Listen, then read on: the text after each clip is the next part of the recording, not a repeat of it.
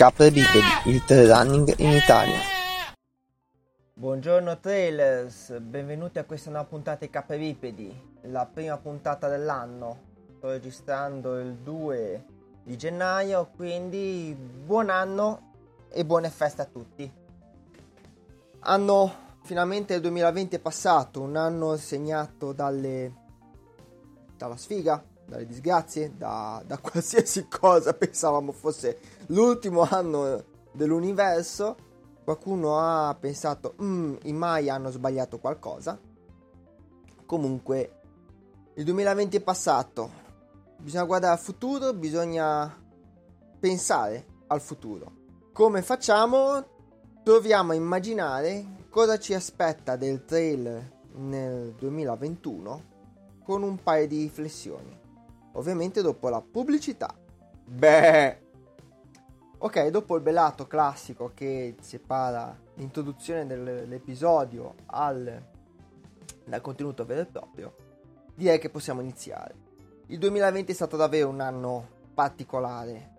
Fosse solo che per le cavallette in Africa, una serie di morti di personaggi famosi e un po' di altre cose, direi che già sarebbe stato un anno terrificante, oserei dire. E non bastava, è arrivata anche una pandemia. Siamo ancora in pieno eh, con questo problema ancora tra di noi. Sì, il problema c'è, è inutile evitare dire no, non c'è e volenti o nolenti abbiamo delle limitazioni. Queste hanno durante l'anno, abbiamo visto, hanno toccato anche noi trailer, hanno cambiato un po' le nostre abitudini, sia quotidiane che di trailer, e va un pochino, insomma, tirate le somme di un anno praticamente a zero di, di gare, di qualsiasi cosa, va un attimino fatta un paio di riflessioni, almeno questo vuole essere una mia riflessione sul futuro vero e proprio del trail. Parliamoci chiaro, il futuro non è roseo, o meglio, secondo me ci saranno almeno per quest'anno un po' di cambiamenti, soprattutto per quanto riguarda la possibilità di fare gare. Ora, capisco eh, la vostra voglia di fare gare, capisco il, come si può dire, gli organizzatori. Molti di voi lo sapranno già, ne ho già parlato in questo podcast faccio parte dell'organizzazione di una gara che ormai è a livello, eh, si può dire, internazionale, lo Shake Trail, do una mano, quindi sono, diciamo, sono addentro anche a questo tipo di aspetto e vi posso assicurare che la si- situazione non è per niente rosea.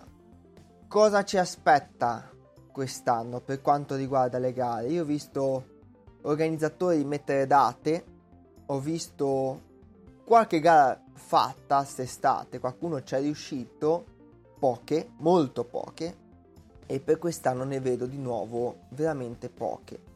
Mi spiego meglio.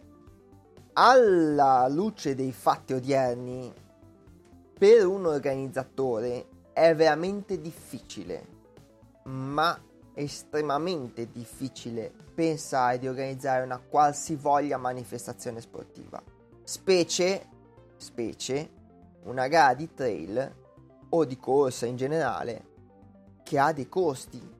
Oltre al discorso organizzare l'afflusso di persone secondo i vari DPCM e esistenti sul territorio italiano, parliamo dell'Italia, non vado ad addentrarmi nella situazione degli altri stati europei, non vado ad addentrarmi a livello mondiale, parlo solo dell'Italia perché ovviamente la conosciamo un pochino di più. C'è innanzitutto il discorso gestire la sicurezza e gli afflussi, le distanze, i dispositivi di protezione individuale, non è per niente semplice, né dal punto di vista puramente organizzativo né dal punto di vista assicurativo, perché magari chi non è dentro a queste cose non lo sa, ma le associazioni pagano eh, un'assicurazione che eh, diciamo così, è a un costo e copre tutto, tutti, buona parte dei rischi all'interno della gara. Ovviamente le assicurazioni, se mancano delle, delle sicurezze obbligatorie, tutti sappiamo che quando facciamo un incidente in macchina viene un perito che guarda i danni alla macchina, ma controlla anche che ci fossero tutte le insomma che la macchina fosse in grado di guidare, che la macchina fosse in grado di circolare, che non avessimo fatto uso di sostanze, eccetera. Perché? Perché alla minima magagna ovviamente l'assicurazione giustamente non paga. Se la macchina non è in grado di circolare perché non aveva la revisione, la macchina non, l'assicurazione non paga i danni. È giustissima questa cosa qua. Eh, però eh, la stessa cosa si trasmette nel, mm, nel discorso de, de, di organizzare un evento sportivo. Noi dobbiamo garantire queste sicurezze. Uno da un punto di vista legislativo e questa cosa va a toccare anche i cosiddetti trail autogestiti. Se non sapete cosa sono, siete ai prime armi, andate a vedere la puntata. Eh, eh, ne ho già parlato dei trail autogestiti, cosa sono.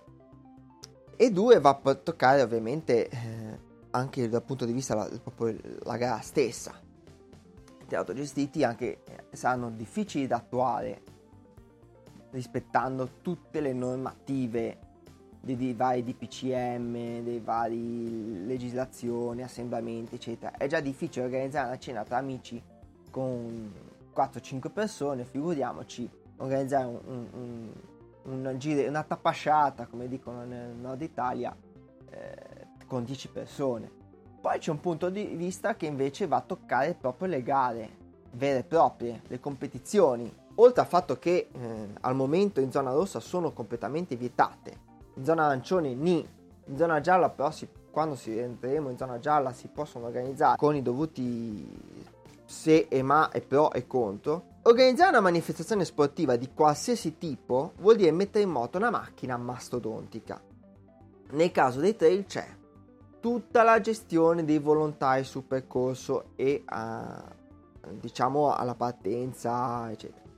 Tutto il meccanismo dei store, gli acquisti, la distribuzione, lo stoccaggio, tutto il discorso sponsor, tutto il discorso promozione, tutto è una cosa mastodontica che ha dei costi. C'è il costo per i cronometristi, c'è il costo per i store, c'è il costo per l'assicurazione, al giorno d'oggi mettere in moto una macchina del genere senza la sicurezza, diciamo così, di poter fare la gara vuol dire ma veramente andiamo al casino a Monte Carlo e mettiamoci a giocare alle slot machine. È una cosa rischiosa e vedo che molte organizzazioni sportive stanno, diciamo così, te- almeno temporeggiando.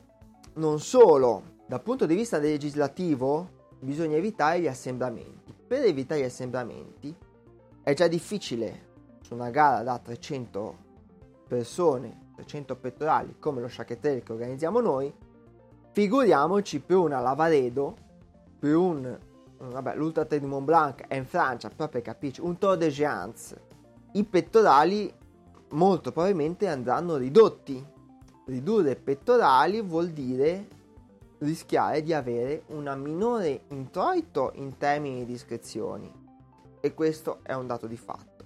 E eh, le iscrizioni sono sempre una bella fetta dei soldi che servono a gestire una gara piccola premessa a parte alcuni casi particolari la stragrande maggioranza delle gare sul suolo italiano non sono fatte per fare business non si organizzano per il business si organizzano per farle.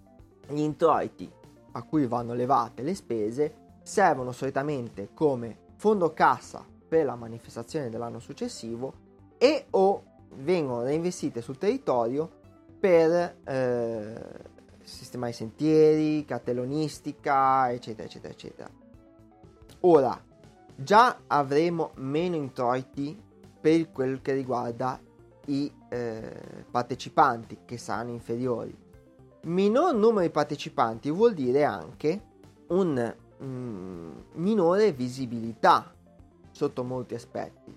Una gara da 50 partecipanti nell'arco regionale ha una visibilità inferiore rispetto a una Lavaredo con 1500 partecipanti. Questo rende la gara meno appetibile dal punto di vista degli sponsor. Cosa vuol dire? Che gli sponsor, che solitamente sono una buona fetta degli introiti di una gara, forse anche più dei pettorali stessi, a un minor numero di pettorali si aspettano una minore visibilità, quindi la gara è meno appetibile e quindi possono succedere due cose, o un grosso sponsor si tira indietro, parlo di un importante, di solito sono marche di abbigliamento sportivo, di scarpe, eccetera, si tirano indietro, oppure ovviamente fanno un investimento inferiore, invece di 5.000 euro te ne danno 1.000, che è una battosta mostruosa per quanto riguarda l'organizzazione del trail.